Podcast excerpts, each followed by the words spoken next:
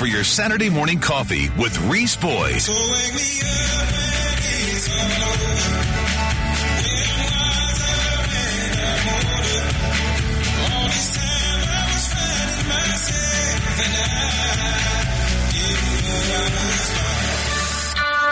Reese Boyd is on right now. Talk 94.5.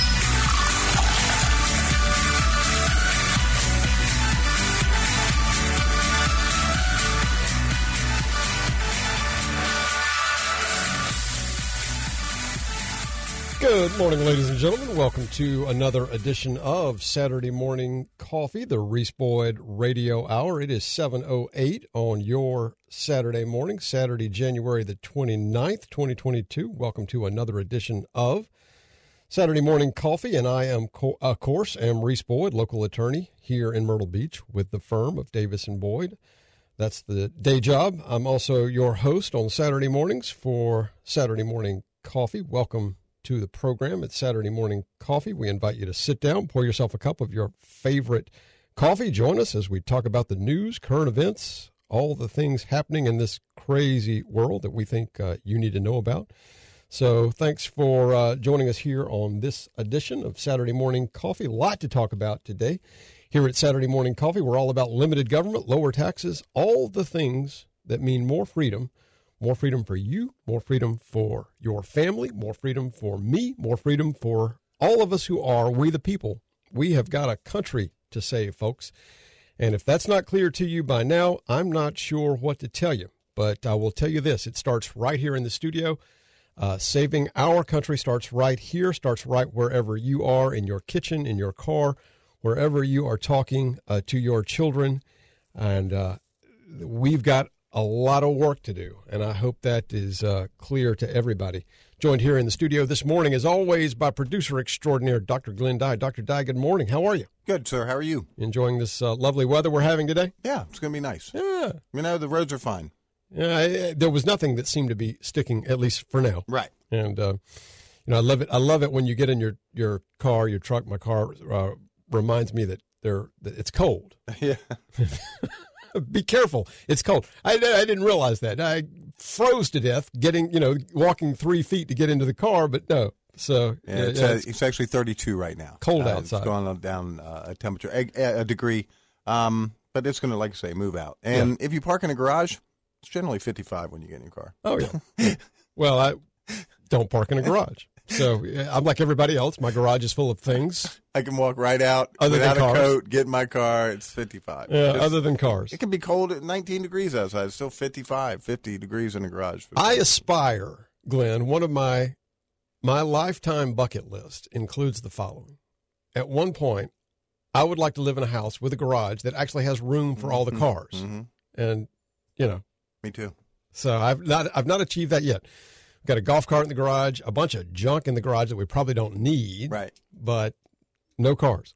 Uh, so anyway, hope y'all are doing well. That is the uh, smooth, mellifluous voice of Dr. Glenn How's Carol doing, by the way? Uh, she's doing great. She's getting ready to have another birthday. Yeah. Happy birthday to Carol. Yeah, well, guess what? My wife had a birthday yesterday. We were uh, on the uh, show yesterday. I was on the show, Liz Calloway show on Friday, wishing her a happy birthday. So, for those of you who listen to the Saturday Morning Coffee podcast, happy birthday to my lovely wife Lee and to Carol. So, Yeah. well, a couple of birthdays to celebrate. Y'all doing anything special to celebrate? Uh, I, I will be at a, a very exclusive dinner place this evening. Oh, I don't want to tell, you know, okay. paparazzi. Yeah, yeah, you'll be you're, you'll be stalked. No, we're be going to be down at Frank's this evening. Oh, very nice. Yeah, we love Frank's. Yeah, Frank's is awesome. So, they should come on board as a sponsor. We'll, They uh, really should. we'll we'll drive some traffic Yeah. uh, down to Frank's. So very good. Uh, well, I hope you all enjoy that. And uh, folks, we invite you guys to join in the show as well. As always, you can uh, call in, text us your comments, whatever you prefer. The call in line is 843-903-2945. That's 843-903 843-903-2945. Little diction there for you, a little elocution. Text us on the PCRXcomputers.com text line. That number, as always, is 843 798 8255. You can tweet your comments to the show. The Twitter handle for the show is at Reese Boyd, R E E S E B O Y D. You can email your comments to us. That email address is reesboydsmc at gmail.com. And also, some of you like to call during more civilized hours. I get plenty of calls at the office from Saturday Morning Coffee listeners. Always happy to hear from you guys. Sometimes you even come in and meet with us for various things. Sometimes you just come in to say hello, drop off some coffee, drop off a book. I love it when you guys do that. And uh, I've, I've had an opportunity to meet a few of you over the last couple of weeks, just this January. So, office line at Davis and Boyd, attorneys at law, is 843 839 9800. That's 843 839 9800. Feel free to call us anytime we can do something for you or you just want to chat. So, and I want to remind you guys as well, you can also catch Saturday Morning Coffee as a podcast. And uh, if you have uh, had a chance to check out the podcast, many of you enjoy listening that way. If you happen to miss an episode here on the air, um, you can find us in Apple CarPlay or on the Apple Podcast site or in Google uh, Play just by searching for Saturday Morning Coffee and looking for the familiar red and blue coffee cup logo and click on listen now or even better subscribe to the podcast and you'll automatically be notified when new updates are loaded new episodes are loaded. By the way we've had a little technical issue with our podcasting. Uh, and and our labor force my son uh, on the podcasting team has uh, been a little bit uh, hard to catch up with lately but he's uh, catching up so we're going to be catching up the podcast episodes and by the way glenn we occasionally give stuff away here on the radio I'm going to start. I've got a little experiment I'm going to try. We're going to put some, I call them Easter eggs in the podcast. So it'll be a little giveaway here and there that's just in the podcast, only in the podcast. So Very if good. you Good uh, if you uh, listen to the podcast, be on the lookout for those, and uh, we'll be excited to see what we can give away through the podcast. But we'll let's give away something today, Glenn. So somewhere on the program uh, today, we'll be giving away a Saturday morning coffee mug And a new car. and a new car. Get Conway Ford on the line. Barry, I need a car. I need a Bronco. yeah, I heard you said you were looking at the Bronco. Hey, I like them. I'm, I don't think I, I don't want to pay, uh, you know, MSRP uh, times two, which appear, appears to be the going rate. Yeah. But I don't know. I, I'm, I'm sure uh, Barry over at Conway Ford will cut you guys a deal if you want a Bronco. I have a feeling uh, I have not actually priced any officially, but yes, I do like the looks of the They Bronco. beat it. They beat the beach, is what they say. They, you, you know, I'm absolutely. We, I, I, see Andy Lone and I am. I have been a uh, Conway Ford uh, uh, customer in the past. Happy, satisfied. When I had to replace uh, the pickup, I literally I went to various places, looked around, including Conway Ford, and I I think I was at the worst of the worst time right. inventory was just awful. There was really nothing to choose from, from. And so I started shopping online and I wound up, I think you and I have had brief snippets of this conversation. I bought a car online through Carvana. Mhm. I'm one and done with Carvana. That Aw, was that was my one and only Carvana experience. There will not be another unless they write me a letter and say we want to give you a car in order Right. to get you to stop talking about us. I'll have another Carvana car, but other than that, there will be no more Carvana cars in my future. But uh, uh, that's and that's a whole nother story I'd love to get to. I don't know that we'll have time to get to it uh, today, but I do have a Carvana segment at some point. So the guys at Carvana they've already asked me to be quiet about them. So anyway, we'll uh, we'll uh, leave it there for now. But yeah, I am not buying another Carvana car. But yes, I would love to go to uh, Conway Ford this afternoon, pick up a Bronco. If you've got one, a Barry that you can sell me at a at a at a at a good deal, just give us a call. We'll. Uh, They're all good deals. they're all good deals. Ford. Yeah. So I encourage you guys to stop by and, and check them out. Uh, Andy Thompson's checked in on the PCRXcomputers.com text line. James from Myrtle Beach has checked in. Good morning, James. Cadillac Gary. Jeff, the guitar builder, wants to know who ordered all this snow. It's it's or this snow. It's not a lot. It's just going to be a dusting. Yeah. It the- it did look like a nice little. Uh, it looked almost like a blizzard, as you Oh, said. it was coming driving down. through it. Yeah, it was coming down pretty I good. actually took a video of it Yeah. and was going to post it online.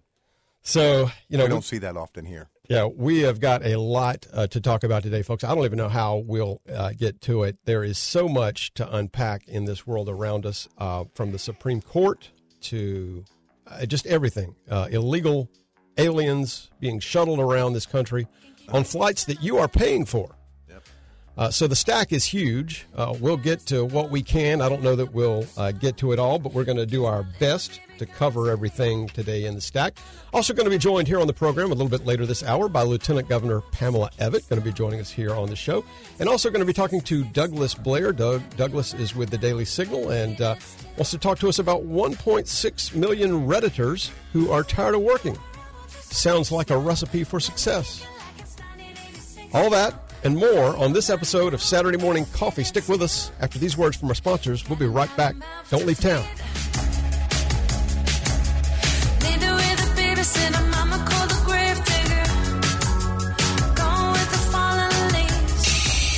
Saturday morning coffee. The Reese Boyd Radio Hour is now two full hours. More Reese coming up next on Talk 94.5. Hi, everybody. It's Reese Boyd, your host for Saturday Morning Coffee, and we're here today talking with Scott Pyle of Pyle Financial Services. Reese. Pamela and I have always cherished that we get to live on the coast of South Carolina. What a privilege it is to serve our friends and neighbors along the Grand Strand and beyond with clients in 27 states. And just this year, Pyle Financial Services was recognized as the number one company in the country with our broker dealer out of Dallas, Texas. As we look to celebrate and ring in the new year, now is the time to review your financial relationships. 2022 could be a year of much volatility with elections, midterms, and potential tax law changes. If you don't have an advisor you trust, call Pyle Financial Services at 843 945 4480 or find them online at pylefinancialservices.com. It's Pyle Financial Services, aligning wealth with purpose. Saturday morning coffee. The Reese Boyd Radio Hour is now two full hours. Two full hours on Talk 94.5. I don't believe it. That, that, uh, uh. Don't touch me. Hey, Ray. Hey, Sugar. Tell them who we are. Well, we big rock singers, we got golden fingers, and we're loved everywhere we go. That sounds like us. We sing about beauty and we sing about truth at ten thousand dollars a show. Right. We take all kind of pills to give us all kind of thrills, but the thrill we never know is the thrill that'll get you when you get your picture on the cover of the Rolling Stone. Rolling Stone. Wanna see my picture on the cover?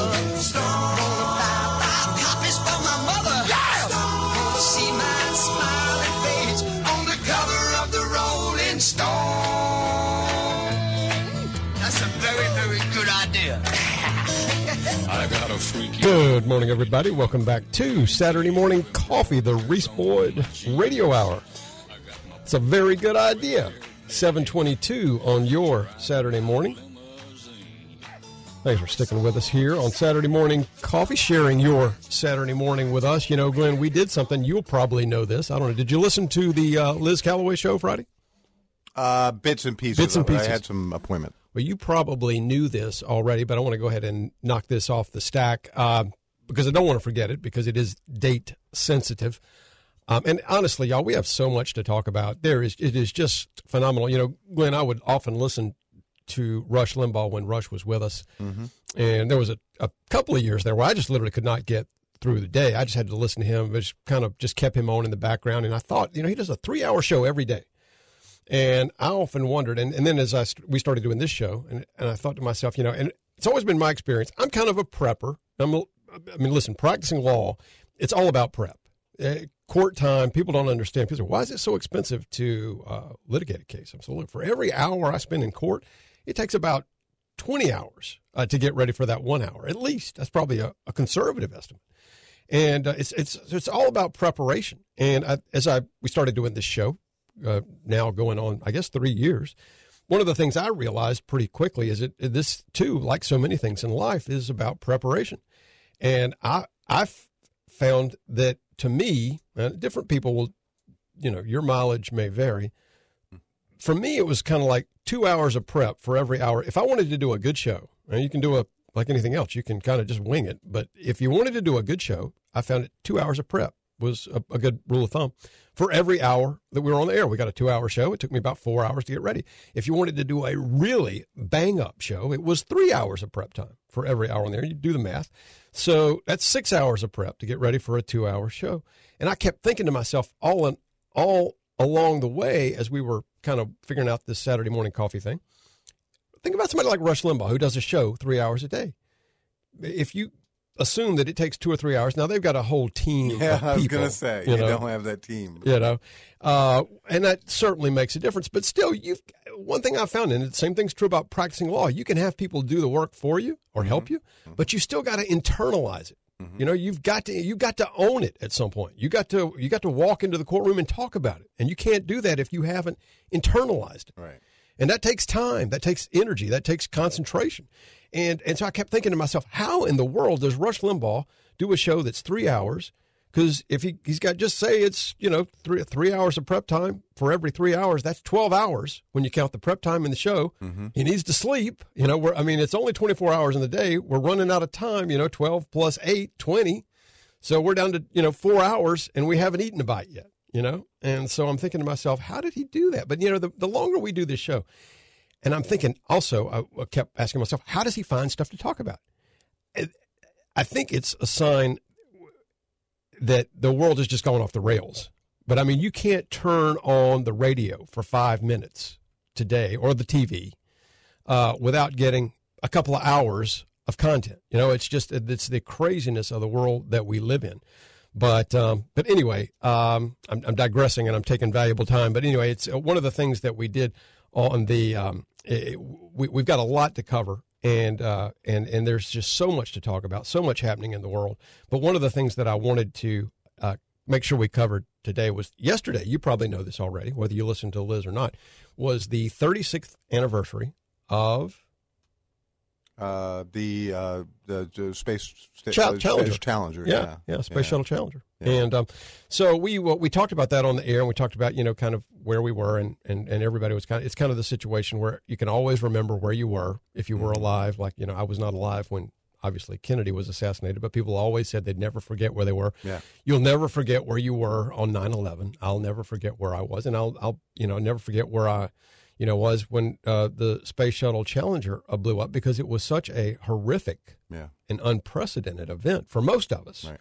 Um, uh, you know, again, I was too young to remember the Apollo program. I know we had a fire in the Apollo program that killed three astronauts. Mm-hmm. Yeah, but um, but you know, it, it was just a horrific event, and it was such a tragedy. And uh, we wanted to uh, remember those guys today. Yesterday, Friday, uh, the twenty eighth, was the thirty sixth anniversary Yeah. of that accident. Hard, You to, know, bel- I- to believe. I remember the thing I remember most of the day of that day was the look on Christa McAuliffe's mother and father's face yes. because they were in the stand. I remember the hat he was wearing. I remember everything about his face, uh, looking up at the sky as that thing exploded. Yeah. so I got a um, a little clip here we want to share with you guys. Uh, it's a again uh, sort of a, a, a, a an amalgamation of various clips that was put together. Found it online that talks about uh, the Challenger uh, anniversary, the accident. So uh, just a, few moments here on Saturday morning coffee in memory of the Challenger Seven. It is with deep, heartfelt sorrow that I address you here this afternoon.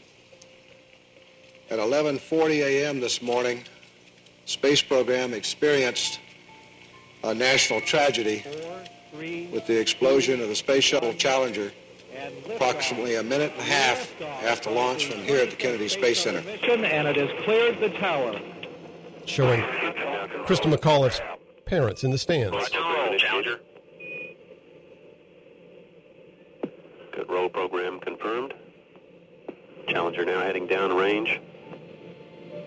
I've made nine wonderful friends over the last two weeks. It's a great pleasure for us to be here. We expect weather like this on Dick uh, Sunday when we launch, and you all do the best to keep it that way if you would. Engines throttling up. Three engines now at 104%. Challenger, go and throttle up. Challenger, go throttle up.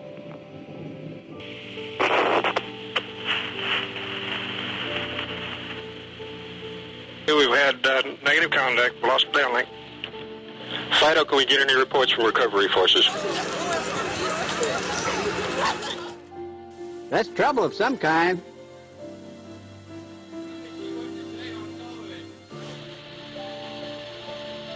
Okay, everybody, stay off the telephones.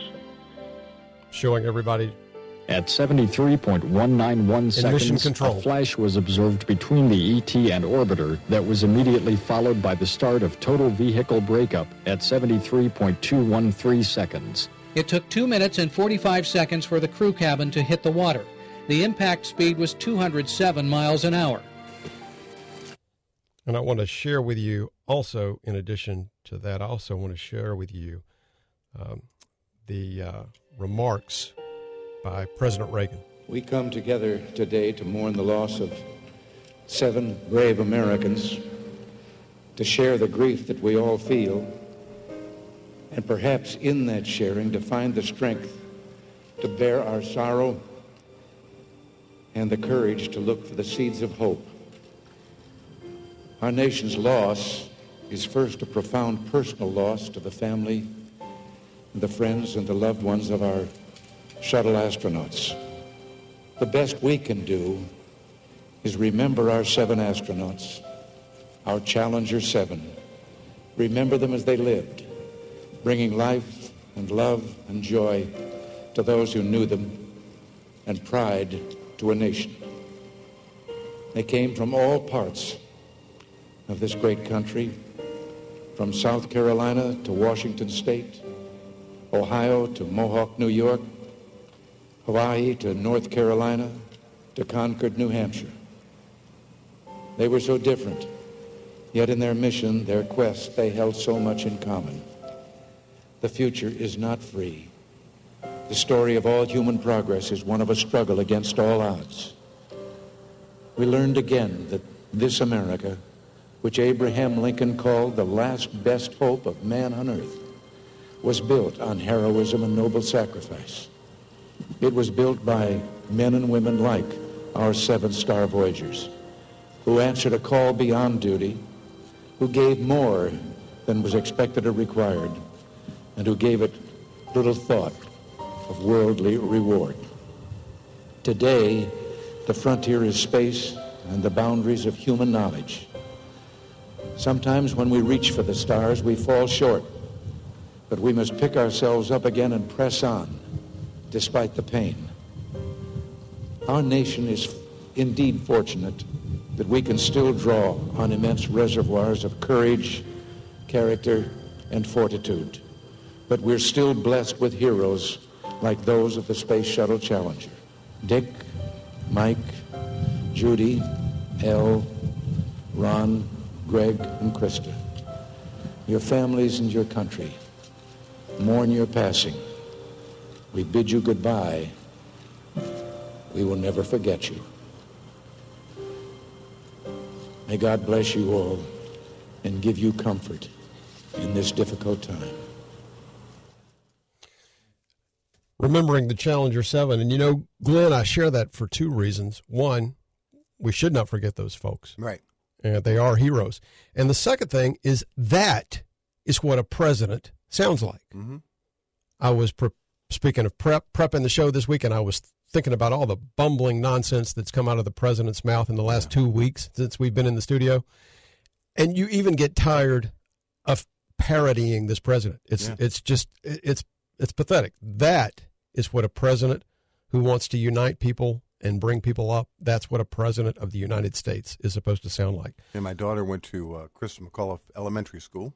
Yeah. Um, and then uh, back in 2003 over Texas, the Yeah. uh, Columbia. the Columbia Yeah. spacecraft broke Yeah, up, and yeah. that was because of a piece of foam that hit the tiles during takeoff, and they battled what for 13 days, debating on whether or not to tell the crew or not the dangers of the reentry. Yeah, yeah.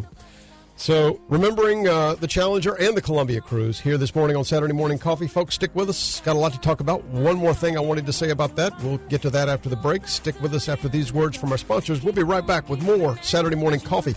I'm Reese Boyd. That's Glenn Dye. Don't leave town.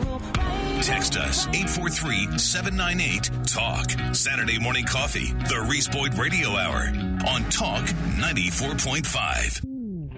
Hi, everybody. It's Reese Boyd, your host for Saturday Morning Coffee. We're here today talking with Greg Sisson of the Greg Sisson team, eXp Realty. And Greg, if you represent a seller in this market, how do you help them determine what the right listing price is in a market such as this? To determine the right listing price today, you have to look at the current pendings that are comparable. We don't even need to look at the closed sales because that's in the past. In an upward trending market that's going up this quickly, we look at homes that are on the market, that are for sale, or have just gone pending, and that's what we're basing our pricing on. But you have to be careful not to overprice. When the home is on the market for more than 25 to 30 days, people start wondering what's wrong. So you got to be careful not to overprice it. Folks, that's great real estate advice from Greg Sisson. Reach Greg and the Greg Sisson team, eXp Realty, at 843 251 2693 or reach them online at gregsisson.com. It's Greg Sisson and the Greg Sisson team, your choice for real estate experts here along the Grand Strand. PCRX. PCRX. We have the right prescription for your PC. When you have computer problems, your life stops, your work stops, everything stops. PCRX gets your computer and your life moving again. Diagnostics, consultation, virus removal, optimization. Call PCRX for PC service and repair in Conway. PCRX. PCRX is the way to go. Call 488 4100. Saturday morning coffee, the Reese Boyd Radio Hour on Talk 94.5.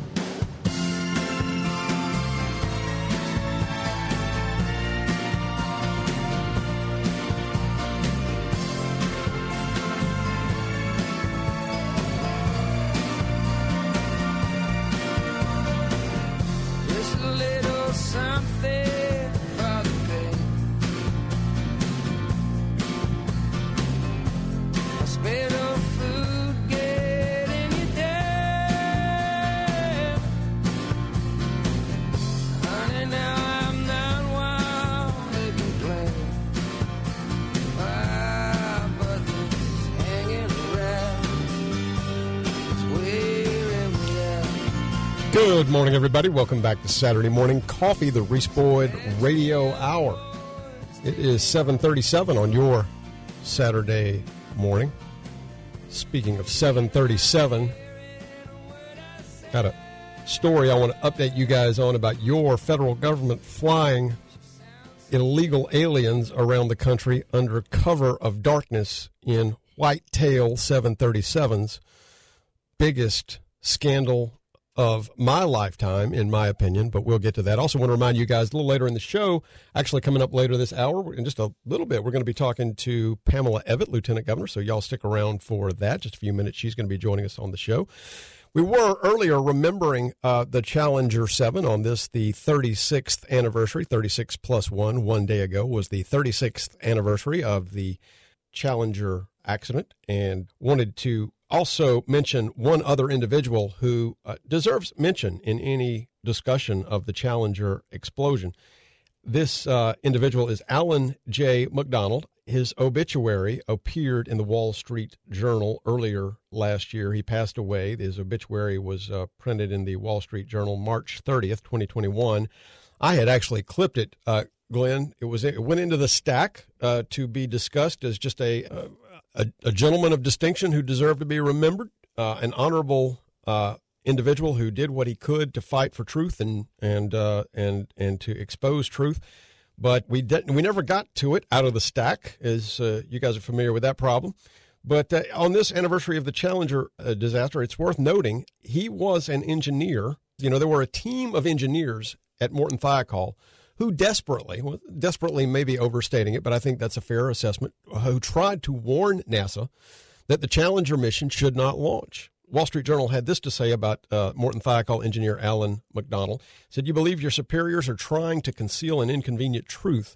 Do you blow the whistle or discreetly roll your eyes?" This was the dilemma faced by Allan McDonald in February of 1986 when a presidential commission was investigating the explosion of the Challenger space shuttle, which killed all seven crew members a few weeks earlier.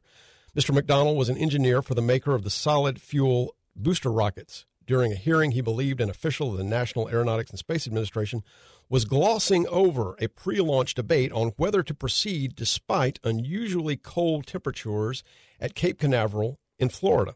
Seated in the background, Mr. McDonald waved his hands, sitting in the audience, folks, waved his hands. This is the Rogers Commission that Reagan uh, created. Waved his hands for attention and stood up. He told the commission that he and other engineers had warned that low temperatures might cause a failure of the synthetic rubber O ring seals in the solid rocket booster joints. The commission later found that such a failure was responsible for the explosion and that NASA had brushed aside the warning that could have saved the seven astronauts. The engineer, again, Allan McDonald, who died March the 6th, this would have been March the 6th of last year, at age 83, was praised for speaking out, but said he didn't feel like a hero. The only real heroes were the seven astronauts who went up in flames that day, he said. Mr. McDonald's uninvited uh, testimony was a shock to the commission appointed by President Ronald Reagan. In his memoir, Truth, Lies, and O Rings, the engineer recalled the reaction from William Rogers, the chairman of the commission. Who the hell are you? Mr. McDonald introduced himself. Would you please come down here and repeat what you've just said? Because if I heard what I think I heard, then this may be in litigation for years to come, Mr. Rogers said. That proved to be an accurate uh, forecast. Mr. McDonald maintained that NASA officials, eager to go ahead with the launch, applied pressure to his employer, Morton Thiokol, a point some of those officials disputed. Initial engineers who warned about the effect of cold weather on the seals were asked to prove that the situation could lead to a disaster. They could not do that, McDonald said, but that's not the same thing as saying it's safe to fly. Senior executives at Morton Thiokol, overruling their engineers, then gave NASA the answer that it wanted. Uh, Mr. Rogers thanked McDonald and other engineers for giving their side of the story. If their warnings had been heeded that day and the flight had been delayed, there's no telling what might have occurred.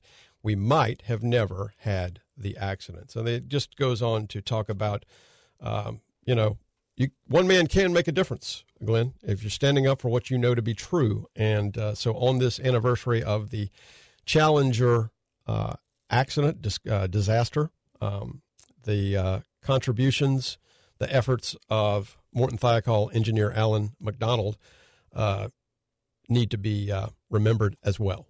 And uh, by the way, you know Morton Thiokol demoted him. Because he spoke because he spoke out, and Congress found out about it, and they said no, that ain't, that ain't going to work. And so then Morton Thiokol um, uh, made him in charge, put him in charge of the program of redesigning the solid rocket boosters but which ultimately led to the restart of the program. But it said they, that he was plagued uh, for the rest of his years. Could he have done more? Right. Were there other things Right. that he uh, that he uh, could have done? And uh, so, um, but uh, just a, a, another example of that there are heroes in your midst, folks, and you never know when you're going to have an opportunity to stand up for the truth, and when uh, you know we're all called to stand up for the truth wherever we are and whatever our position but I uh, wanted to share that memory with you as well. Um, also, wanted again teased it a little bit at the beginning of the uh, of the uh, episode or the segment, folks. But there is uh, ongoing efforts uh, switching gears to a story that Fox News ran uh, this week. leaked video shows federal contractors flying migrants to suburban New York, betraying the American people. This yesterday from Fox News.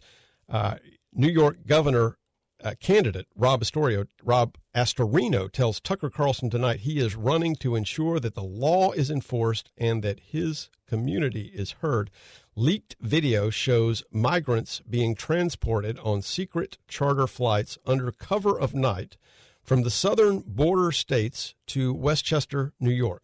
The government is betraying the American people a federal contractor tells a Westchester County police officer in a conversation recorded on the officer's body camera on the tarmac of the Westchester Airport on August 13, 2021. Have you seen these videos? Yes, I have. Of course, uh, CNN, the White House, they're saying that these are from um, last year and that there was nothing secret about it. There are no secret plane, middle of the night plane flights or bus rides, but we've got proof that Well, there is. Okay, here's the question, Glenn.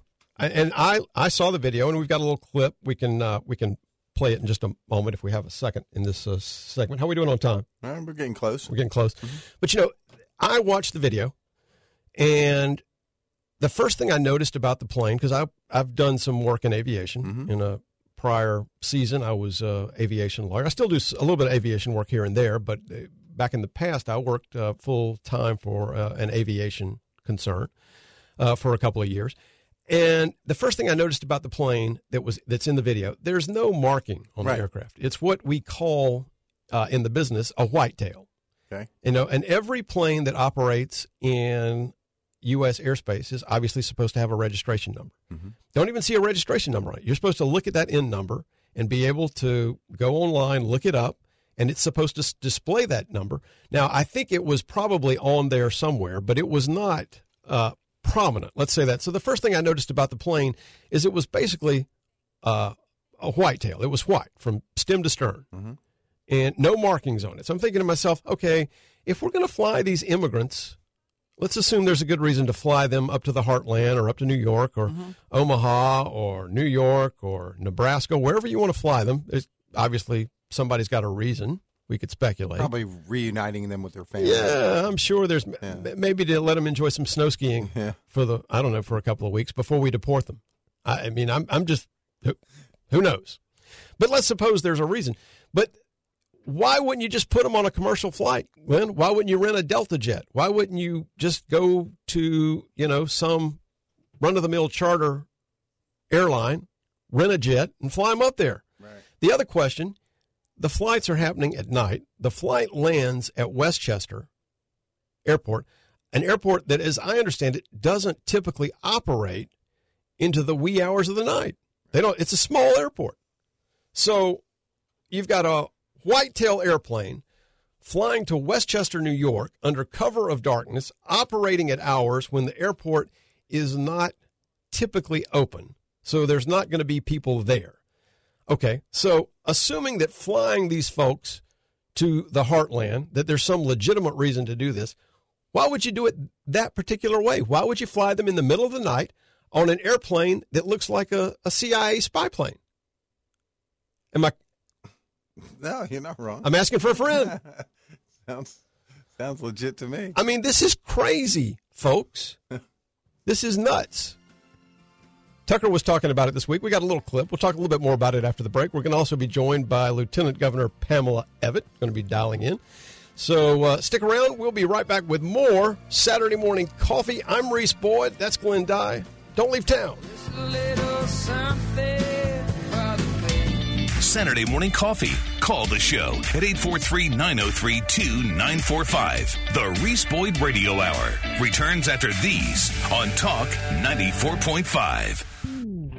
Hi, everybody. It's Reese Boyd, your host for Saturday Morning Coffee. We're here today talking with Greg Sisson of the Greg Sisson team, EXP Realty. And Greg, the question on everybody's mind these days what is going on with this real estate market now? We have just come off three straight months of rising single family home inventory, coupled with three straight months of slightly decreasing home sales. So, what that tells us is the beginning of the shift is on. That frenzied market we felt this summer is really over with, and we're at the beginning of a shifting market. So, this means if you've been waiting, waiting for this continued run up in the market, the time to get your property on the market is right now before things change more. Folks, that's great real estate advice from Greg Sisson. Reach Greg and the Greg Sisson team, EXP Realty, at 843 251 2693 or reach them online at gregsisson.com. It's Greg Sisson and the Greg Sisson team, your choice for real estate experts here along the Grand Strand.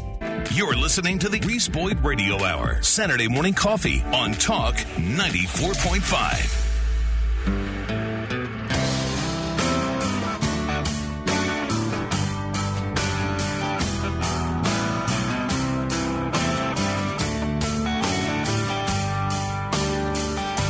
There ain't a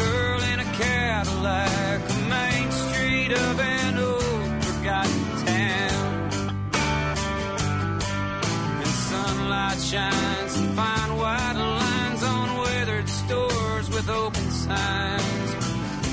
They may as well just close down. Good morning, everybody. Welcome back to Saturday Morning Coffee, the Reese Boyd Radio Hour. It is 7.51 on your Saturday morning. Thanks for sharing your Saturday morning with us here on the program.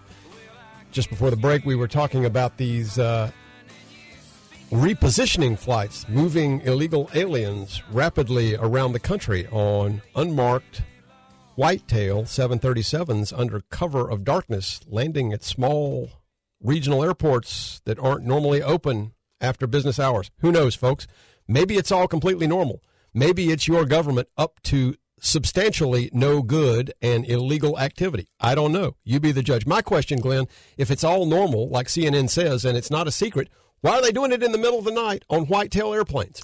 I don't know. Operated by CIA contractors. Wouldn't What's up with that? Wouldn't commercial be cheaper? Uh, you would think. Yeah. You would think. I don't know, man. I don't know. So we had a little clip from Tucker. Tucker dealt with it. I'll post a clip from Tucker on the Saturday morning Facebook page. But right now we got bigger fish to deal with. We got our own Lieutenant Governor Pamela Evette on the phone. Don't want to keep her waiting. Lieutenant Governor Evette was uh, in town this weekend for uh, a couple of events and wanted to come on the show and talk to us for a moment. So we're always happy to have her on the show. Lieutenant Governor, good morning. How are you? I'm doing great, Reese. I hope you are. I mean, in in, in beautiful sunny Myrtle Beach this morning, Yeah. right? With snow on the ground. It's a winter. It's a winter wonderland. You got it all. You'll have snow this morning. The sun will be out this afternoon. It, it, you have everything right here in Myrtle Beach you could want. We do, we do, and I will. I will say this. Uh, my wife and I were talking about it last night. We are ready for summer. It is one of those. It's been one of those winters. Uh, I think we all have a little bit of cabin fever. Um, so, uh, but we're ready for summer at the Boyd household. I'm, I'm sure y'all probably are as well. Oh, we are too. That's for sure. And Reese, I had the pleasure of meeting not just your daughter yesterday, but your son at Myrtle Beach Christian Academy. Yes. You have lovely, lovely children. I think I embarrassed your daughter. I think she was like, "Oh my goodness, Dad, what have you done?" but you know, that's our job. That's our job as parents. Yeah, that's our job. Our kids humble. That's our job. That's funny. That she she actually you may have embarrassed her a tad, but she was more in, internally she was more impressed than embarrassed. So I, they they they were thrilled to death uh, to meet you and and thank you for. Uh, Thank you for listen. Um, thank you for saying hi to my kids, but thank you for stopping by the school. Which, uh, by the way, I noticed yesterday. Interestingly enough, uh, we've been talking about Challenger this morning. Was is on Ron McNair Boulevard, um, and we never mentioned Ron McNair specifically, but of course, Ron McNair was from South Carolina, Lake City, and uh, one of the Challenger Seven. But thank you for stopping by Christian Academy. I just I love what you do. I love when I see you getting out and and and and because I tell you, the work that Christian Academy is doing is is it's the Lord's work. I mean, we're raising up kids who can who can move this country forward, and we need those kinds of kids uh, in the future. We're going to need them sooner rather than later. You're absolutely right, and what a great group and a great staff. Um, I was very impressed. You know, this is this is uh, school choice week, right? Yeah. And this is something that the governor and I have been uh, proud to champion since we've been in office. Is giving parents the power to be able to choose what is best for their children. And uh, what a great school we've seen during COVID, the amazing growth there. And it's a STEM school, Reese. I mean, the governor and I were with a, a engineering association just the day before and heard from them like what you know their, their cries of how are we going to create the next engineers the engineers of the future and it starts with great stem schools. So you know on top of it being a great school rooted in great uh, thoughts and religious foundation it's a stem school. And Yeah. they're encouraging girls to get involved in stem. I mean they have they have checked so many boxes. I'm going to definitely tell their story across our state. Yeah, we have we are of course uh, proud parents, but just uh, if as a just commentator, I've been so impressed by uh, the work that I see being done there, the care that the students, uh, that the t- teachers, the faculty, the staff have uh, for their students, and and you know one of the things that I think is, is so important about choice, and I formerly was on the uh, public charter school district school board, and, and so I've always been interested in in charter schools and educational opportunities for people. I think that's seems to me that is the civil rights issue of our time. Is we should make opportunities like Christian Academy uh, available to anybody who wants to take advantage of them. You're absolutely right. You know, I um there's so many things going on. This is such a positive thing. You know, you were talking about, you know, in the dead of night and people getting moved around our country and I keep hearing that more and more. And this morning I'm here in Myrtle Beach and I'll be speaking in the next few minutes with um directors from across the state with DAODAS, right? Yeah. Uh, and and you know that's the other part of this. You know, we're not not just that we're seeing people coming flooding across our border. We're seeing fentanyl just pouring across our border, and you talk about uh, a big problem. You know, they're they're seizing ten times the amount of fentanyl as they did a year ago. Uh, you talk to law enforcement, the amount of people that they're narcanning. I mean, this is this is one of those other dark secrets, Reese, that nobody's talking about at the border. Uh, the governor has talked about it a lot. We can, you know, we still have our state guard troops helping maintain the border, but there are so many things happening down at the border that are not being talked about, that are being hidden over, that are being glazed over, that you're not seeing, that the media is not handling, right? And and Yeah. now we have we have our vice president, you know, going to Honduras to try to find the root cause of the problem. Yeah. Really? I mean, The- the, root cause of the problem is socialism. And Yeah. those people, some of them are escaping. I don't know. There's a lot of there's a lot of males, young males by themselves that we continue now to see. That's who that's who they're moving around. These aren't families like we were being told initially, right? They were Yeah. families searching for a better life that want better lives for their kids. Which heck, that's why my grandparents came here, but they came over in a whole different way. It was that wait your turn, the legal way. You have to have your papers in order. The, the Biden administration seems to be more concerned about the territorial integrity of Ukraine than the territorial integrity of Texas, uh, of the United States. It's it's insanity. And and how is that not illegal? You know? Well, I, I am hoping that people are seeing the hypocrisy. You know, it is so blatant now. Like, I hope it's not so blatant that people are saying, I can't be witnessing what I'm witnessing. Yeah. Well, uh, Lieutenant Governor, I know you got a lot to do today, and you only had a little bit of time. But listen, I want to thank you for touring our schools and and just making our community a priority and, and spending as much time down here as you do. And I want you to come back on the show again because we only had a few minutes with you. But uh, have a great day and come back on the show anytime, please. Well, Reese, I will. I'll be back down here in a few weeks, and I'll do my normal stop in, bring a cup of coffee, and do the show with you in the morning in the next few weeks. But I'll let you know. All right, that sounds great, folks. It's Lieutenant Governor Pamela Evette. Have a great day, uh, Lieutenant Governor, and, and we'll look forward to talking to you again soon. You too. Everybody be safe out there. Take care. Folks, it's uh, Lieutenant Governor Pamela Evette here on Saturday Morning Coffee. And after these words from our sponsors and a news break, we'll be right back with more Saturday Morning Coffee. I'm Reese Boyd. Don't leave town. Hi, everybody. It's Reese Boyd, your host for Saturday Morning Coffee, and we're here talking with Scott Pyle of Pyle Financial Services. Scott, why would folks be well served to contact Pyle Financial Services if they need assistance with their financial planning?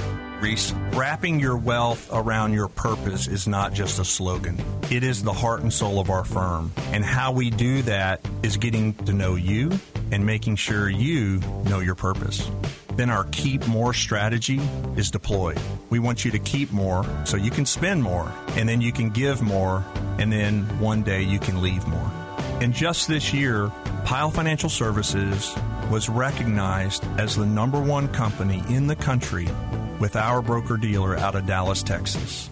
It's Pyle Financial Services. Reach them anytime at 843 945 4480 or find them online at pylefinancialservices.com. It's Pyle Financial Services, aligning wealth with purpose. Broadcasting from the Tide Law Studios. This is Talk 94.5. Liz Calloway here for Conway Ford, your hometown dealership. 2021 was a different kind of year for the automotive industry. We experienced many uncertainties, but we made it through thanks to you. Thank you for your business and continued support. Thank you for giving to a worthy cause and helping our community. Most importantly, thank you for joining the Conway Ford family. As our way of saying thanks, we're taking thousands off the MSRP on any new vehicle in stock. Conway Ford, exceeding expectations every day. Thanks for waking up with Saturday Morning Coffee, the Reese Boyd Radio Hour on Talk 94.5.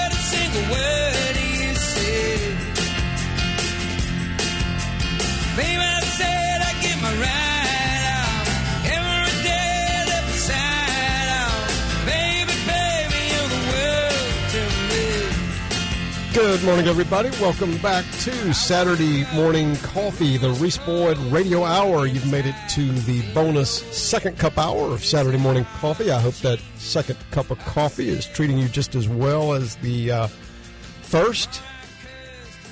By the way, Glenn, I don't see any coffee on that side of the glass. You uh, you uh, doing okay? Oh, you've got it. Okay, all right. What are we drinking this morning? Uh, today it's actually Colombian from Costco. Colombian from Costco. Oh, yeah. By the way, speaking of coffee, Oh, I thought you were going to bring up Costco. You know, I get excited. You get excited, Costco. You're a grocery guy. What What's exciting at Costco these days? I haven't been in a while, except for gas. I get my gas there. Yeah, a lot of people get their gas. Have you noticed how backed up that area gets? You have to time it. Yeah. If you go at the wrong time, Yeah. you wait in a line. Yep. And there's people lining up before they even open. Yeah, I've seen. Yeah, it, so.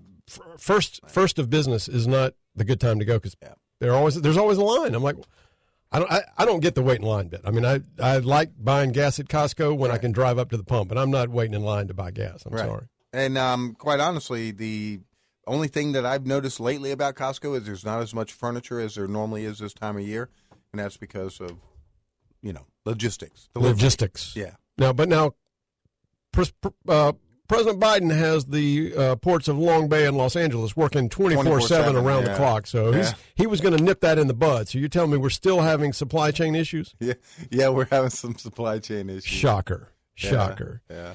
Uh, by the way, folks, uh, Jason from Conway checking in on the PCRXcomputers.com text line with some very funny memes this morning that unfortunately cannot be shared on the radio due to certain FCC guidelines. But, Jason, thank you for sharing.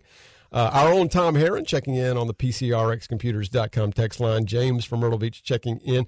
Thank you guys uh, for joining us here on the show. Um, always appreciate the uh, contribution of our listeners. And, and Jason, those are very funny. I'll just leave it uh, there. You guys know you're being tracked. Every uh, every vehicle is uh, in, embedded with a GPS chip, and the only way you can get rid of that chip is to clip that little antenna that sticks out through the rim on each of your four tires. It's a it feels a little squishy, like it might have air pressure behind it. But if you'll clip that antenna, according to Jason, you won't be tracked. So. Uh, Um, read an interesting piece this week on the Daily Signal. Uh, 1.6 million Redditors who want to abolish work. Hmm, sounds rather interesting, rather utopian. Uh, that's uh, by Douglas Blair over at the Daily Signal. Douglas is going to be joining us a little bit later this hour on Saturday Morning Coffee. So stick around for that. There is just, uh, again, so much to talk about, folks. I'm going to leave the issue of uh, your government. Then remember, Glenn, this is your government, your Department of, quote, Homeland Security, FEMA, flying illegal aliens around the country in the middle of the night for reasons we know not why, your tax dollars hard at work, flying them into rural airports that aren't usually open at night, in aircraft that aren't marked, unmarked, whitetail aircraft operated by CIA contractors. Why is that going on? Jen Psaki says there's nothing happening. There's no, you know, you guys are let's just listening to too much Fox News. That's the that's the Okay, we're talking about body cam footage. Yeah. And I was going to move on, but let's From a just police officer. from a police officer, Westchester County Police Department, who went to the airport because a plane landed and they have security concerns about their community because there's a plane that again, we're talking about an airport that's normally closed at night. And suddenly the airport springs to life, a 737 lands and a bunch of young people start pouring off the airplane, getting on buses for destinations that nobody knows, and they don't tell anybody. Um, and you just saw in what was it, Pennsylvania, the other day, an ICE. They the the news. I think it was Fox News found out that ICE was going to be distrib- dropping off some people off of a bus, and they went. And sure Yeah. enough, there was all all single men, some with mo- uh, ankle monitors on them. Yeah. So, so they want to monitor and know where they are. Like I don't think you can get those off, right? So, I mean, it is happening. I mean, if a plane landed, let's just say, let's put it a little closer to home. If a plane landed in the middle of the night mm-hmm. at Myrtle Beach International Airport, unscheduled flight, not on any flight roster, not on FlightAware, not on the billboard, not on the internal flight signs at the airport, whitetail aircraft lands at Myrtle Beach International Airport in the middle of the night and people start pouring off, don't you think maybe Chief Prock would be maybe nervous about that if she didn't know what was going on? Nobody nobody said anything. That just, plane just shows up and people start pouring out. Don't you think Sheriff Thompson maybe have something to say about would that? Chief Hill? that I would have thought that they would have gotten intercepted by a military aircraft. You know, what are you doing? Yeah. You know, So, and again, if it's all on the up and up and there's nothing to hide, why are we not doing it in broad daylight on on on commercial flights or charter flights that are on established charter airlines that everybody knows who they are? I mean, those those those companies exist. I I used to work for one. They're out there. You can you can fly people. You can go rent a plane tomorrow, fly people across the country in broad daylight if you want to. It takes a little cash, but it can be done. And I can assure you, uh, the CIA contractor is not flying these people for free. right? Yo, the Democrats are spending our money like crazy. Uh, it's, it's bizarre, folks. And if it's happening, they are thwarting the U.S. code, specifically the immigration provisions of the U.S. code. They are thwarting the border integrity of of the United States. They are they are thwarting the established laws of Congress, duly signed by the president, which are established to protect you and me and to protect our country. That's what they're doing. They're thwarting the rule of law, openly flaunting the rule of law. That's my theory until somebody convinces me otherwise. If you're if you're if you are the leader of the Department of Homeland Security, if you're in a managerial position and you participate in this program as a federal employee and you knowingly break the law, you should be prosecuted just like anybody else. And and frankly, you should lose your federal you should lose your job, you should lose your federal pension, and you should be prosecuted like a criminal. How I mean, do do government employees get a license to break the law? Of course not. I mean, if a police officer breaks the law, if he if he seizes drugs that are if he wrongfully takes evidence drugs home that he are seized in a bust and he sells them on the street, what do we do with that police officer? We arrest him. We Right. put him in jail. Well, he is obviously more concerned about the neighbor's border than his own here at home. He's like the Mrs. Kravitz of the neighborhood. Yeah. More more interested in what's going on in in in Ukraine and in Russia than paying attention to what is happening here with the Right borders. here. And he assigned he, assigned that to his vice president who has done nothing. But she's going to get to the root cause. You just give her time. I- she's going to get to the root cause. Uh, we know the root cause. Yeah. It's called an invitation from the president. Right. Poor people of the world, please come. Yeah. If I'm elected, our doors are open. Yep. He told them to come. They're they're interviewing people at the border and they're saying, "We're here because the president invited us, Glenn." Mm-hmm. I mean, this y'all, this is crazy town. This is this is the train to crazy town, and we may have passed the last stop. I'm not sure. Right. Um, they're telling people at the border that the reason they're here is because the president invited them. And by the way, border towns along the Texas border, along our southern border, they're now local law enforcement protecting the territorial integrity of Texas and the United States has now fallen to local law enforcement of the border counties of Texas. They're now arresting illegal aliens for simple trespass. Mm-hmm. And because the federal government won't do it. Right. Mayorkas goes to the border. What do the border agents do? They turn their back on him because he's not doing his job. And if and if he's implicit in all this, he should lose his job. He should lose his pension, whatever else he gets from the federal government.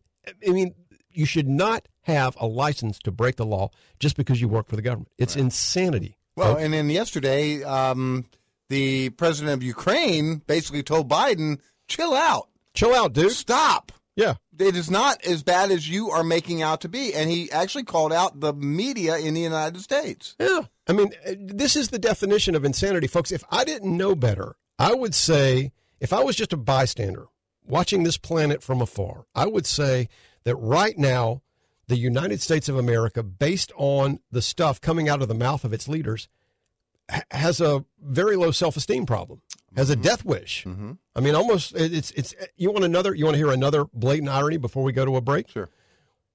President has no problem advancing a boycott of Georgia because of what Georgia did. Okay, in terms of sports, right, and and Major League Baseball got no problem boycotting Atlanta for the All Star game. Can't have the Atlanta game. Can't have the Atlanta game because of what? Well, let's boycott Georgia. But he's got no problem uh, investing in the China Olympics, where we know genocide two administrations, two State Departments have said genocide is an ongoing thing in the PRC, but yet he's not. He has no interest in a sports sports boycott of the People's Republic of China. Yeah. But Georgia, that's a different story. So it's insanity, folks. It's categorical insanity. It's almost like the nation just wants to implode upon itself. If you uh, if you listen to what comes out of the mouth of this president and our VP and Peppermint Patty and everybody else, folks, it's Saturday morning coffee. I'm Reese Boyd. After these words from our sponsors, we'll be right back with more. Don't leave town.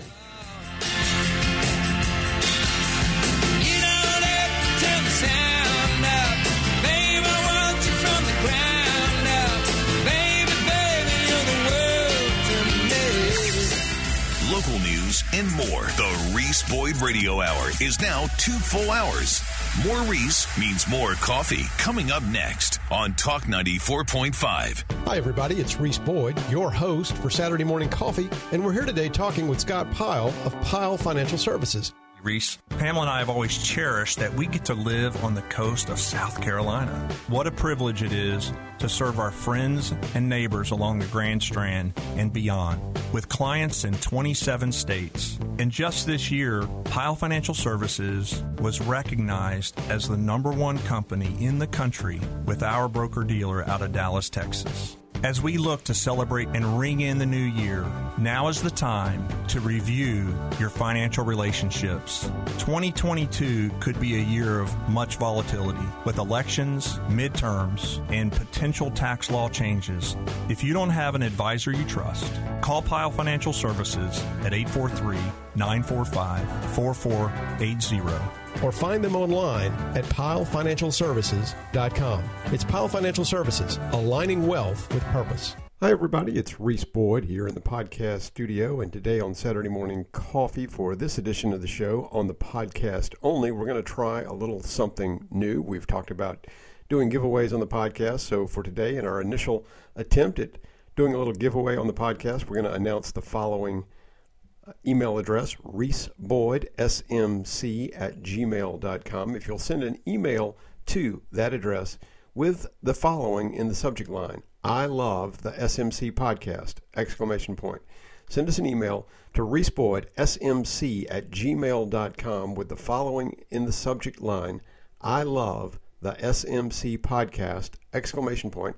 The first five people to do that are going to get uh, Starbucks gift cards, and a Saturday morning coffee mug. Be sure to include a mailing address in the email so that we'll know where to find you. And uh, thanks for listening to the podcast and enjoy the rest of Saturday morning coffee. The Reese Boyd Radio Hour, two full hours on Talk 94.5.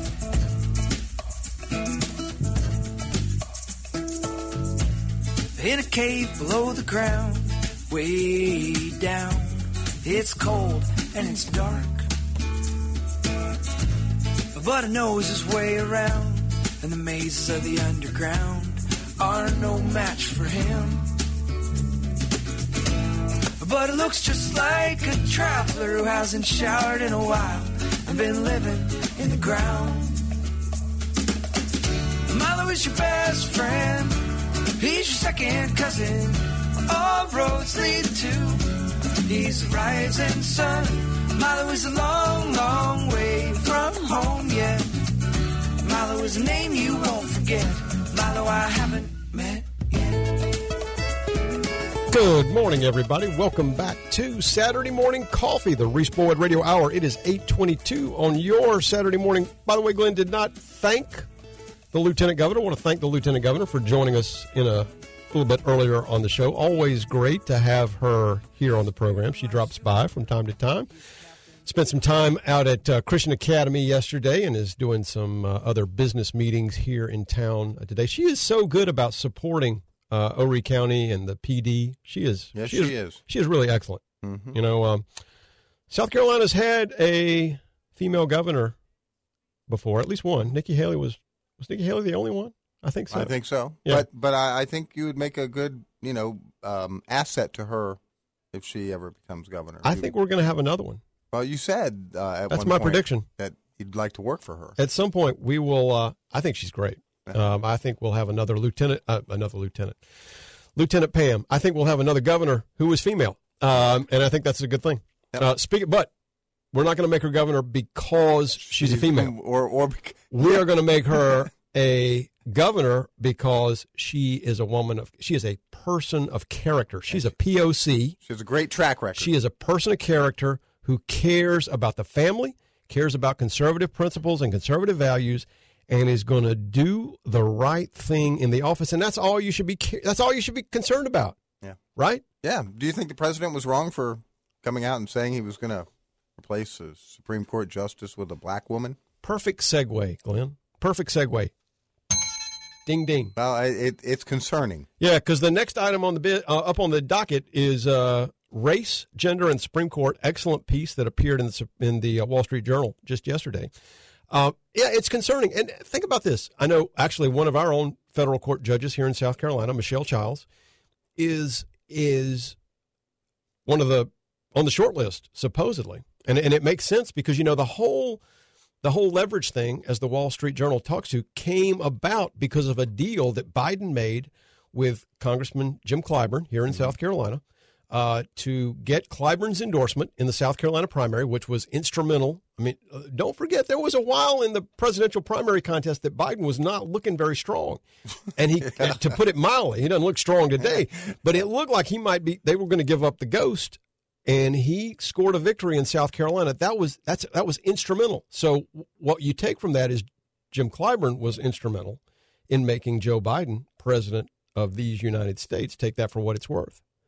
Uh, but now Michelle Childs, uh, who's a very capable judge, by the way, uh, she's a federal district judge here in South Carolina. She's on the short list. But you know, to me, the problem that I have, Glenn, this is insulting for everybody involved. It's Yeah. ins- it's insulting for the justice who ultimately gets selected. Well, I mean, they keep throwing it out there. Like bl- black p- individuals can't get a driver's license, therefore we need to change our voting laws. They just keep throwing out race after race, and it is it doesn't look good. It leaves a bad taste in everybody's mouth. It makes everybody feel worse about where we are. yeah, it does. And it creates dissension, it creates division. And we've said this many times a leader, by definition, y'all, is not somebody who creates, creates division among the ranks. If you are creating division among your ranks, you are a lot of things, but you are not a leader. Right. And the Democrats have demonstrated time and time again, and Joe Biden is textbook, case book example, par excellence, that they are willing to divide this country if it serves their expedient political aims of the moment. Right. I believe with all my heart, with all my being, those knuckleheads would sell this country down the river if it could get them an election victory. They wouldn't really care. I don't think they care. That's the real problem I have with Democrats today, Glenn, because for much of our lifetime, I felt like the Democrats and the Republicans both had the best interest of the country at heart. They just had somewhat different ideas about how we should achieve those ultimate aims. That was pre-Obama years. But that was that was yeah, I, that mm-hmm. was back in the day of Ronald Reagan and Right. Tip O'Neill. Right. Those days are gone.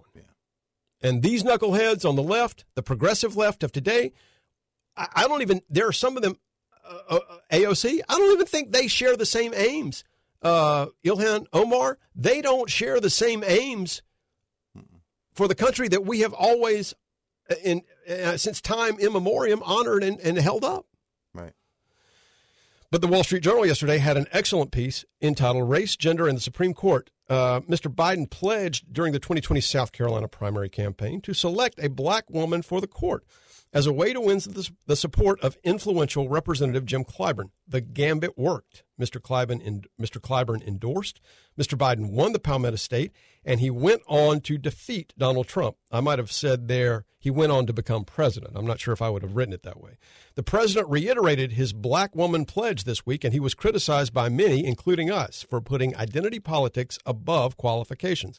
Mr. Shapiro, a, skate, a, a, a scholar at the Cato Institute, Institute, took to Twitter with his comment commentary on Wednesday. Objectively, the best pick for Biden is Sri Srinivasan, who is a solid progressive and very smart. Even has identity politics benefit of being first Asian Indian American. Mr. Shapiro wrote, Mr. Srinivasan is the chief judge of the D.C. Circuit Court of Appeals. But alas, doesn't fit into the latest intersectionality hierarchy, so we'll get a lesser uh, we'll get lesser black woman. Mr. Shapiro wrote that uh, again is uh, uh, Ilya Shapiro at the Cato Institute. Well, you can imagine how the left responded to that tweet. Mr. Shapiro triggered the rage. Again, this from the Wall Street Journal, uh, uh, published yesterday. Mr. Shapiro triggered the rage of the legal left, which is, as ever, playing the race card. The carpet, the carping over Biden's Supreme Court pledge is historically inaccurate and racially triggered. Uh, declared a headline over at the Washington Post by deputy editorial page editor Ruth Marcus. Racially tinged? We guess that's what you write if you want to accuse someone of racism but no, it would be a canard to say so. Mr. Shapiro was endorsing a minority candidate in his tweet, albeit an Asian who is a man. He also apologized for his ugly choice of words, but the racial tinge was applied by Mr. Biden hmm. in announcing his criteria for selection. Is it taboo to use the racial litmus test in your commentary when the president himself has announced the racial litmus test explicitly? That's the question. He's only applying the same standards that the president has announced in announcing the pick. And, and by the way, I've got a little bit of a theory here, Glenn. Okay. Stephen Breyer didn't even announce this retirement. He was like the last on board, apparently. It, it appeared to be, they've been driving around D.C. with a truck encouraging him to retire, uh, a left, a, a progressive left group. And there was speculation all through the media that he was going to retire. And it was actually sort of quasi announced before Breyer himself announced it. So it does make you wonder. And I've got a theory that the Biden administration has been taking it on the chin. The, the, the economy's in shambles. Inflation's at a 50 year high. They decided, you know what? We need a we need a Supreme Court spectacle to throw some red meat to our base. So let's get one of our justices off the court. And I think Breyer must have drawn the short straw. Is the only thing I can imagine because they're not going to get a, a conservative justice to retire, obviously. So anyway, it, it is a shambles, folks, and it, it's a, a huge step backwards. And it really makes you wonder. And I'm thinking to myself, if you're the justice who ultimately gets picked, is it not insulting if you are the individual ultimately who gets picked that at least on some level everybody knows that the reason you were picked yeah. is because the the color of your skin and the body parts that you have Yeah. or don't have. I mean, that, that's what we're coming to. And uh, here's another theory that I have. I think this may be a backdoor way that Biden gets to pack the court. Because what is he going to do when the Pacific Islanders say, oh, well, we Pacific Islanders, we need a justice from American Samoa? Or, I mean, you name your group. There's uh, America has always been a melting pot. Well, we've got hundreds of, of groups. We've got, you know, uh, New York underwater bead stackers. You know what? I mean, you name it. We've, you've got a gazillion groups out there that are now going to say, well, we need our justice on the Supreme Court. This is, uh, by definition, uh, a big step backwards, folks. By the way, there's a Supreme Court case that's of interest. I'll bring it up after the break. We'll be right back after these words from our sponsors with more Saturday morning coffee. I'm Reese Boyd. That's Glenn Dye. Don't leave town.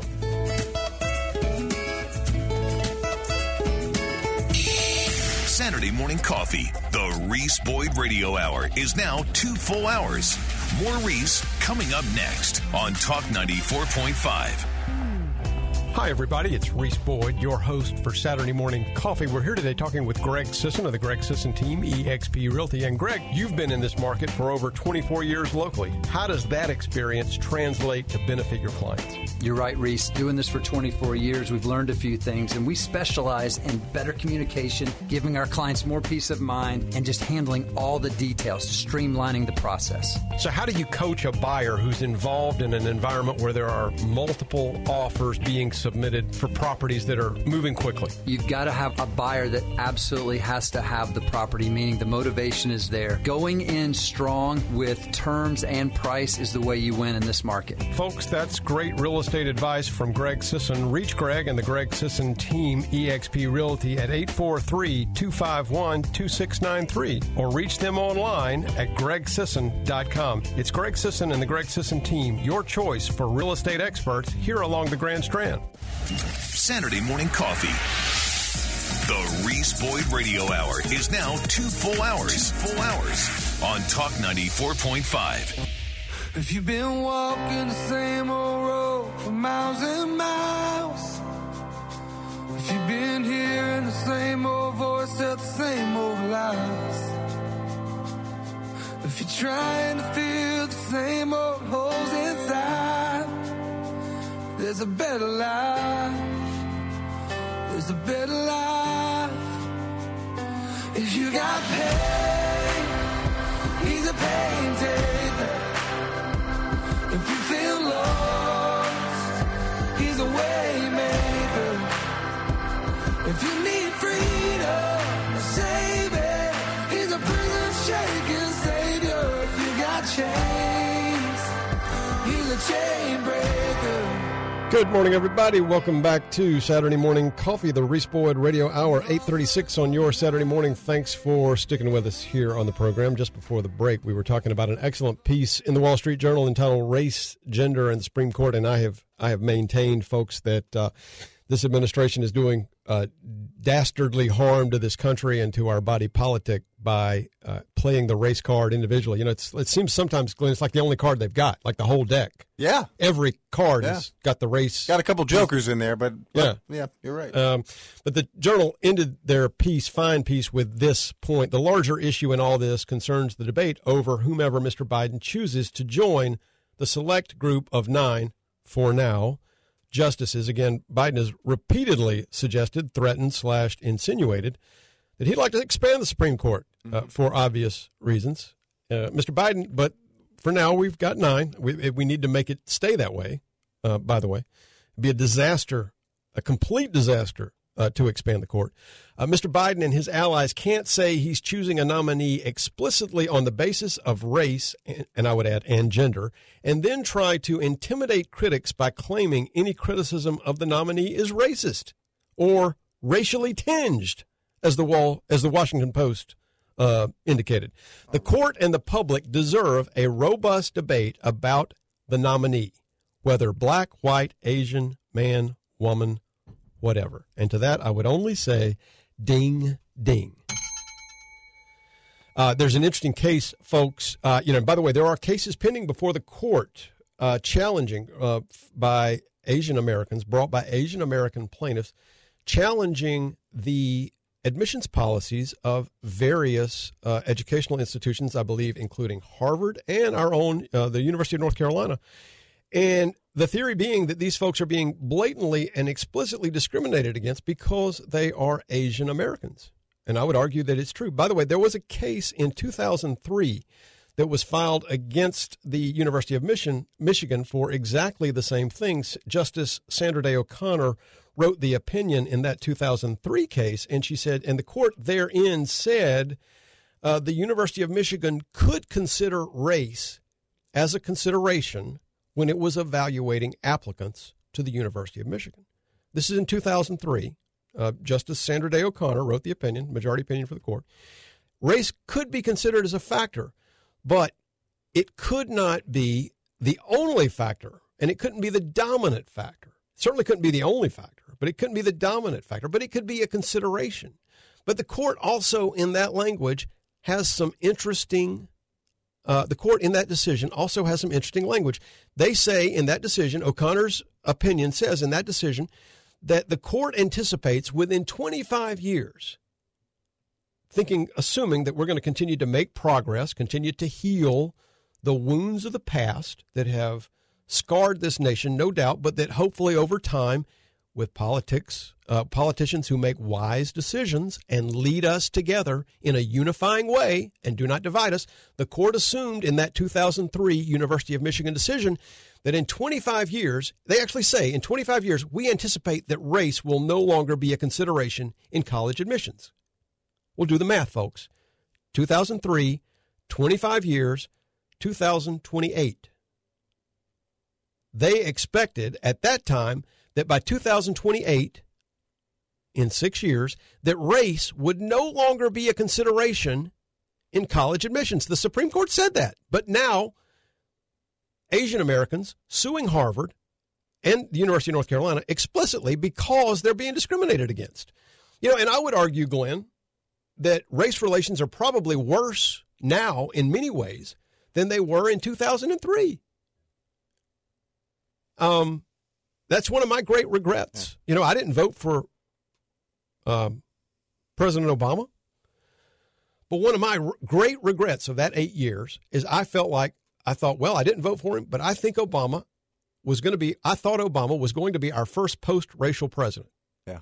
the president that proved finally that we had overcome the you know the ghosts right. Of Jim Crow, the ghost of our segregationist past, the ghost of the Civil War, and that America could move forward to a truly unified post-racial future. How did that work out?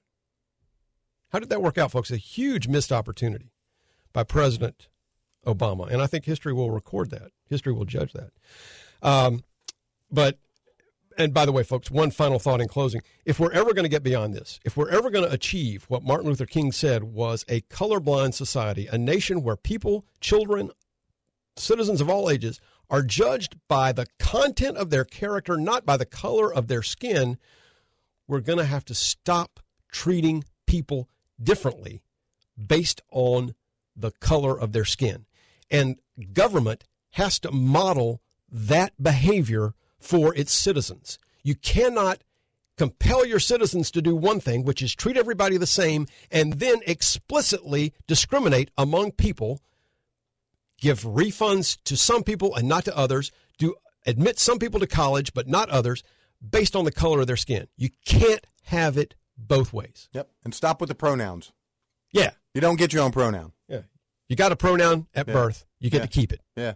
It's a privilege of birth. Yeah. Um, Because mine would be handsome and Yeah. dashing or You are a dashing- I would have a pronoun that was You are the dashing. Dr. Glenn Dye. But uh, folks, um, do we have a caller on the line? Yeah, we do. Yeah, well, we I caught a I caught a very interesting piece, uh, folks, this week on the Daily Signal.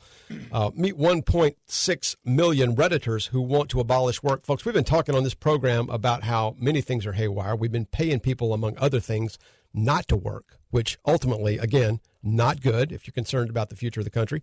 But I caught a piece uh, to this week in the Daily Signal, again, by uh, the Daily Signal's Douglas Blair, entitled 1.6 million uh, Redditors Don't Want to Work. It said Reddit, uh, the Reddit uh, group Anti-Work is one of the most active forums on the popular social media site Reddit. It promotes itself as a subreddit for those who want to end work, yet tries to argue that it isn't against jobs or labor. And uh, this group, folks, before you before you start laughing, uh, this Reddit group, this community on Reddit, has 1.6 million uh, active participants, among among who 60.2 thousand are actively not working. And uh, it says uh, you. Some of the questions and answers on this groups include without work a society can't function right? And then they say well if you define work as any activity purposefully intended towards some goal then sure. But that's not how we define it though. We're not against effort labor or being productive. We're against jobs as they are structured under capitalism and the state against exploitive exploitative economic relations against hierarchical social relations at the workplace. So, all of you hierarchical structural folks, pay attention. You got 1.6 million folks out there on Reddit who are not happy. And uh, uh, Douglas Blair wrote a great piece about it this week on the uh, Daily Signal. We'll post a, a link to it. But also, not only that, Doug joins us here online. Doug, good morning. How are you? I'm doing great. Thank you for having me. Yes, always a pleasure to uh, to hear from uh, you uh, folks at the Daily Signal. What what caught your attention? How did you figure out uh, what these folks were up to on Reddit? Sure. So, as one of the younger generation, I am terminally online. I'm continuously looking at this kind of stuff. And as somebody that browses this site quite frequently, I was realizing that this is not something that was going away. This was actually a thing that you would just be scrolling through your feed and somebody would say, you know, hey, work is terrible. Isn't capitalism the most awful thing ever? You know, we need to abolish the concept of work and jobs. And this was just something that kept popping up more and more and more and more. And so what we were finding is this subreddit, after I did some research, was actually one of the most popular subreddits on the site. That this was something that more and more people were joining every day. So this is a concept that sort of bleeds out from the internet into the real world where, as you were mentioning, there are people out there that are discussing, well, we need to get away from work. We need to have the government just take care of us. We need to have you know, these this money just given to us for for being alive, and of course that leads to some pretty dire consequences. Yeah, Uh, this this sounds like just a rehash of Marxism. Is is it is that fair enough? Absolutely. I mean, you, you were reading on the piece a little bit about how there are sort of this, this examples of communism and socialism. One of the things that's fascinating to me is they use this term under capitalism, right? They're not against labor, they're not against jobs or being productive. They're just against capitalism because capitalism in and of itself is exploitative. That's classic Marxism. We're seeing here that this is like trying to code a popular concept of like, hey, I'd like to maybe work a little less or I'd like to have a little more control over my work life. And they're coding it as, well, you just hate capitalism, right? You don't hate work, you hate capitalism. So that's where it's very insidious, right? We're seeing that this concept that was becoming very popular during the pandemic of maybe shifted work is now being, oh, well, you know, we can maybe just get rid of work entirely. How how many people you probably can hazard a guess? How many of these 1.6 million do you think have traveled to Venezuela? I would say it's probably I could count it on one hand. Yeah. I, again, I do think that a lot of people haven't been exposed to the reality of communism. They know it from what they see online. They know it from what candidates like Andrew Yang have told them that com- or Bernie Sanders that communism is just when the government gives you free stuff. They don't see that it's you know breadlines hours and hours long. They don't see that it's empty store shelves. They don't see that it's neighbor fighting neighbor for increasingly scarce resources. They just see it as I want free college. Yeah, they never drove a ZD or a Yugo. I can assure you of that. I mean, you know, Absolutely. one of the things um, you see this in the a lot of polling uh, that comes out, uh, Doug. There is among younger folks an increasing acceptance, appreciation for socialism, and but yet it, it defies all the evidence. I mean, all you have to do is pick up a history book of the Soviet Union and read an accurate history of what transpired there, or look at Cuba, look at modern day Venezuela, and the evidence speaks for itself. So, how do you explain that? I mean, what what have we gone stupid as a race, or what's the rational explanation? I just, again, I think that these people have been lied to. I think that they are given the impression that communism is the only way to go forward, right? They look at Europe, they look at Scandinavia, they look at places like Denmark, and they say things like, well, I want that for me. I think, again, if people do recognize what communism is, if they're told and they're shown and they're actually given examples, we do start to see that communism or support for communism goes down. But I mean, put yourself in their shoes. If you've been raised since childhood, your childhood teacher goes to you and says, you know, Marx was pretty cool. He's great. You know, white people were terrible. You go up to middle school, same thing. You go up to high school, same thing. College, don't even get me started Yeah. on how communist friendly colleges. And then so you've been told your entire life that socialism and communism are really good things. You go out into the real world and you say, well, communism is fine. Yeah. What what's the solution in your mind? Is there is there a solution? How do you how do you fix uh, a large segment of the population that seems enamored with a with a failed doctrine? How do you fix that? Well, I'm going to give you something that's probably like a, a good indication of where we're at here. Uh, a couple of days ago, the head moderator for Anti-Work went on Fox News. He interviewed with Jesse Watters, and it was a train wreck. The guy looked like he was 30, living in his mom's basement. He was. He indicated that he worked about 10 hours a week as a dog walker, and he still thought that that was too much. I mean, it was it was kind of eye opening to a lot of people who watched this interview that this is the face of anti-work. This isn't the Yeah. face of somebody who's well-adjusted, who has a happy career. He looked miserable. Uh, he looked disheveled. I, I think that a lot of people just kind of expect the best when they don't see another person on the other side of the computer screen. But when they were exposed to what this actually was, it was very jarring. They were like, "Oh my God, I don't want that to be me." So anti-work started to actually take a hit.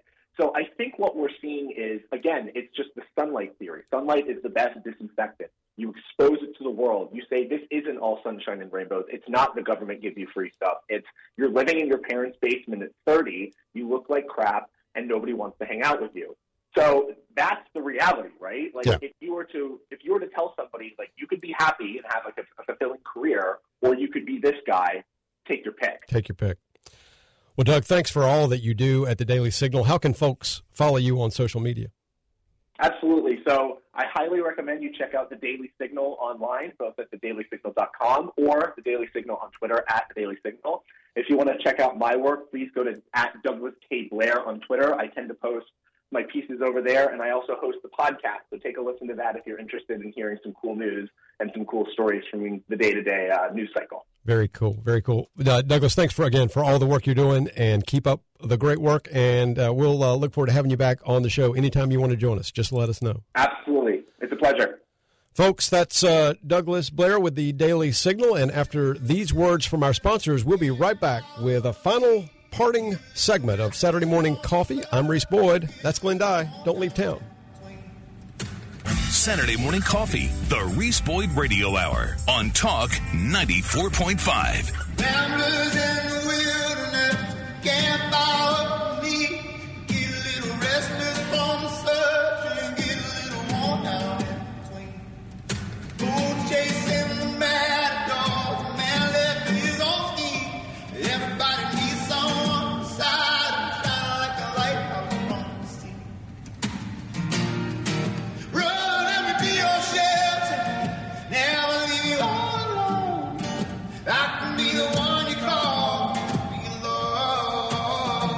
Good morning, everybody. Welcome back to Saturday Morning Coffee, the Reese Boyd Radio Hour. 854 on your Saturday morning. You've made it to the parting wisdom segment of Saturday Morning Coffee. I just want to say one final word about the issue. I want to thank Douglas Blair uh, from the Daily Signal for joining us here on the program. Fascinating article. We'll post a link to it on the Saturday Morning Coffee Facebook page. I want to say one final thing about the issue of race and gender in the Supreme Court and the Wall Street Journal piece that we were discussing earlier. Uh, Glenn, you know, for folks who want to maintain that America is a systemically racist country and that uh, we are all fundamentally racist, whether we know it or not, and if and if you don't acknowledge that, you must be a white supremacist. Um, then you know they should take a look. There's an actual book that's been written, and I think Liz Calloway has had the author on her show. But there's an excellent book that's been written called "An Inconvenient Minority." I forget the gentleman's name, but the book is called "An Inconvenient Minority." And if you look at the progress and the accomplishments of Asian Americans, they completely dispel the myth of America as a racist white supremacist society because Asian Americans are kicking butt, folks. And if they just get the positions at Harvard and UNC and elsewhere that merit would entitle them to, there'll be a very big chunk of those admitted classes. And that's the, you know, that's the white elephant in the room, folks. And uh, the, the reality is, America is not a systemically racist country. And we're certainly not a white supremacist country. But there are those who would have you believe that to propel, propel this myth uh, that we need quotas and that everybody needs their, you know, their, their, their, their group with a defined seat at the table. I mean, there's, there's no, there's no solution at the end of that, at the end of that program. There's no, there's no happy ending if you listen to those folks.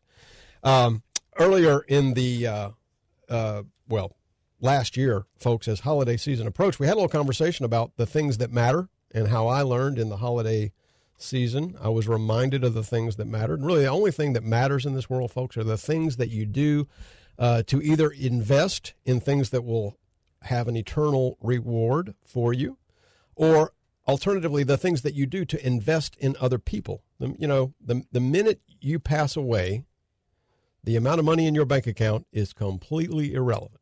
So, well, not to my daughter. Well, and they'll be relevant to the Yeah, people that yeah. you leave behind. Yeah. But let's just say uh, you're not going to get to enjoy uh, the the Corvette, the mid-engine Corvette in the afterlife. But nonetheless, uh, the things that matter in this world are that will last, that will truly last, and that will truly leave a legacy. Liz Calloway was talking uh, last week or, or maybe the week before about legacy and the, and the legacies that people leave behind. And, and, and what is your legacy? And I encourage y'all to think about that. But, you know, we had a discussion here on the program about making a difference and how I got more in the holiday spirit by looking for ways to make a difference in the lives of the people around me. And, and I found out that I was suddenly in the holiday spirit. I was in the Christmas spirit. And, and I, and I told folks that we would come back and report uh, about that. And so I want to remind you guys to share your stories. Um, I had a really remarkable experience. Don't have time to get into it on this show, but I want to remind you guys that the challenge that we put out uh, on this program back in December, your humble host, kind of struggling to get into the holiday spirit, uh, found a remedy for that by looking for ways uh, to help other people. It started with a conversation that I had with a veteran who was standing at a at an intersection um, collecting money, and um, we had a conversation and. Um, and I talked about it earlier on the show, and I encouraged you guys to share your stories. And uh, and I'm going to talk more about that uh, next week or in a future episode. But if you've got a story, email it to me, reesboydsmc at gmail.com. And uh, we're going to invite you to share those stories on a future program. Let me leave you with this bit of wisdom. Trust in the Lord with all your heart. Lean not on your own understanding. In all your ways, acknowledge Him, and He will direct your paths. That's Proverbs 3, 5, and 6. Y'all have a great week. Be blessed. We'll see you next week. Hi, everybody. It's Reese Boyd, your host for Saturday Morning Coffee.